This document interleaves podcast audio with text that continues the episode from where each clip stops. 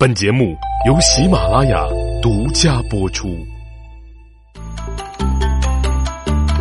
手把青秧插野田，低头便见水中天。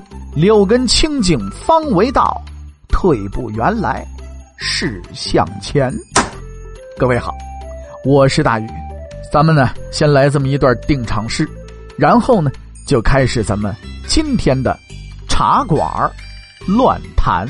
继续咱们的这是什么官系列。昨天咱们说到哪儿呢？昨天呢，咱们跟大伙儿说说了夏商时代大概齐的这个官职设置啊。呃，咱们又说了一下周代的三公是吧？那么咱们也说了，像担任三公职务的呀，一般都是有威望的贵族啊。你像比如说姜太公姜尚是吧？在武王的时候呢，就曾为太师，协助武王灭商。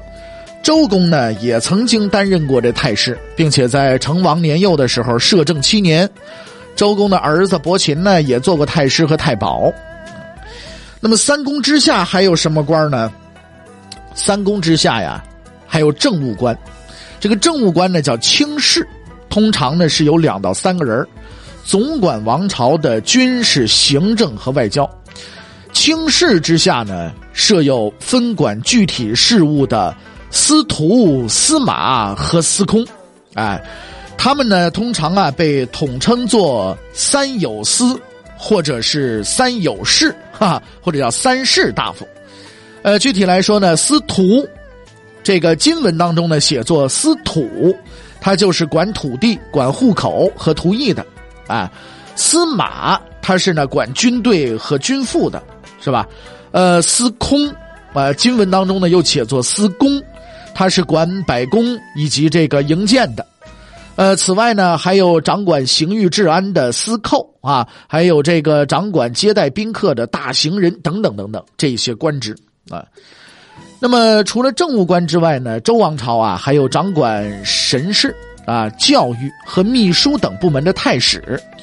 这个太史咱们之前说了啊，史这个官员呢，一开始呢都是从夏商时期的巫史演变而来的。职权范围呢？虽然在周代的时候，太史啊已经远不及夏商时期了啊，但是呢，他们的地位仍然很高，和三公卿士啊不相上下。这一类型的官员呢，还有内史，哎，掌管册命卿大夫之事；还有御史，哎，或者呢称叫柱下史啊，这一些。呃，那么还有什么呢？还有这个呃，掌管图书啊、档案啊等等，啊。还有一个叫什么叫太卜，就是掌管占卜的；还有乐师，这是掌管音乐呀及贵族子弟教育的这个官职。那么宫廷事务官方面呢，则是有总管周王家务的太宰或者叫种宰。你包括后来，你像这个南北朝时期，包括隋代的时候，都有这么一个说法，叫大种宰哈，有这么一个官是吧？呃，这其实呢，就是从那时候来的，是吧？呃，还有掌管王家膳食的啊，帝王家里膳食叫什么叫膳夫是吧？这个掌管周王衣冠的啊叫坠衣，还有掌管皇室车马的叫太仆啊，呃，还有这个负责周王侍卫的虎贲，哎，等等等等这一些官职。那么后来到春秋时期呢，呃，中原各国的职官呢，仍然是沿用了西周的这个旧名儿但是因为王室开始衰微了，周天子呢也失去了其天下共主的地位，所以周王朝的这个三公啊，你包括卿士啦，也就没有办法去支配诸侯国了，而各诸侯国呢也就自己各自为政了。这个时候呢，各国主管国政的中枢之官呢，被泛称为叫执政啊。执政之外呢，各国还有什么司徒、司马、司空、司寇等等呢，都是各个小国之间、诸侯国之间都有啊。你比方说孔子吧，就曾经担任过鲁国的司寇，是吧？嗯，呃，那么咱们说了，这是周代的时候，再往下呢，就是到秦汉时期了。严格来讲呢，要到秦汉的时候啊。才是咱们中国历史上正式的有统一大政府这么一个概念的一个呃政权的形式。秦以前的中国呢，你只能说是一种封建的统一啊。只有到秦汉，中央方面呢才有一个更像样的统一政府啊，其所辖的这个各地方啊，也已经不是封建性质的这种诸侯列国并存了，而是呢这个紧密隶属于中央的郡县制度的行政区分了。那么汉代呢，其实它就是秦的延续啊，秦太短了，是吧？哎，咱们就不不以秦为这个标准来讲，咱们就以秦汉合起来说。这个政府组织呢，最重要的就是看它的职权分配。第一呢是皇室和政府之职权划分，第二是中央和地方的职权划分，另外呢还有军队体系、情报体系、监督体系等等。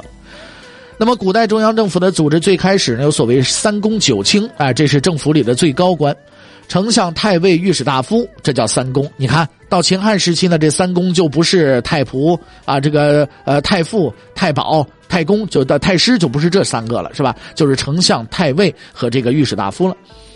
丞相呢是管行政啊，是文官的首长，相当于呢这个咱们现在就可以讲叫国务院总理吧，是吧？那么太尉呢管军事啊，这就是武官的首长，呃，相当于咱们中国现在的这个行政体制的，就你就算军委主席吧，就差不多就这么一个啊。还有御史大夫呢管监察，哎，这有点呢就是辅助丞相来监察一切政治设施。呃，有点像你像中纪委啊、反贪局啊，再加审计署，再加上现在这个监察部啊，也这这职能都有。但是呢，这个职能不完全啊，不完全。这个御史台呢，就相当于一个监呃这个监督体系了啊。而咱们说这行政体系呢。当中的三省啊，也隐约了有了决策、审议和执行相分离的制衡制度。你像门下省啊、中书省啊、尚书省，决策呢就是门下省，审议呢就是中书省，执行呢就是尚书省啊，他们相分离的这么一个制衡制度。呃，中国古代政府组织结构的发展史啊，就是一部皇权和相权的斗争史。哈哈。汉和唐的时候呢，是历史上最能代表中国的两个朝代。政府和皇室的划分，自汉以来啊，就是也开始有了，就唯就王室论啊，皇位世袭法永远无和大变动啊，只是朝代的变换啊，刘家变了李家，这个都都不是重要的啊，皇权这块咱们不是重要的。但就政府这块来说呢，期间变化是很大的。政府中最重要者是相权。因于相权的变动，所以制度呢也随之呢发生了很多变化。呃，汉朝时候的皇帝、宰相各有一个秘书处，而两边的组织大小是不同的。你像汉代的皇帝呢，有六上，上的是是什么意思呢？就是掌管的意思啊。六上呢都有什么呢？叫上衣、上食、上官、上席、上御和上书。五上前五上哈，都只管皇帝私人的衣服、饮食、起居。你像上衣局就主要管皇帝的这个服装的，是吧？只有尚书是管文书的，哎，这就真的是皇宫里的秘书了。汉代开始的尚书呢，其职权地位啊，呃，并不高，后来呢，才越来越大，越来越大啊。最先尚书只是六上之一，这是皇帝的秘书处。那么咱们说宰相的秘书处呢？哎，这就一共是十三个部门，也就是当时所谓的十三曹。一个曹啊，就相当于现在这个司一级的这么一个行政级别啊。呃，当时宰相秘书处组织庞大啊，职权也非常广泛。你像汉的三公九卿啊，那都是政府里的最高官。丞相、太尉、御史大夫称三公。丞相管行政，是文官首长；太尉管军事，是武官首长；御史大夫管监察，辅助丞相监察一切政治设施。啊，那么这里咱们就要说说，首先呢，说说这个相啊，呃，西汉的时候，咱们说汉朝的时候，这个相权呢，其实是不小的啊。你像咱们要跟大伙儿说说呢，这哪几个相呢？首先一个就是西汉开国名相萧何，啊，关于萧何呀，咱们讲有这么一句话是吧？有这么一个成语，叫成也萧何，是败也萧何。咱们现在常用这句话来形容啊，就是说一件事情的成败都是由一个人造成的，这也说明了人性的善变。那么萧何名头这么大，能流传千古，后人还专门用他的名字做成语。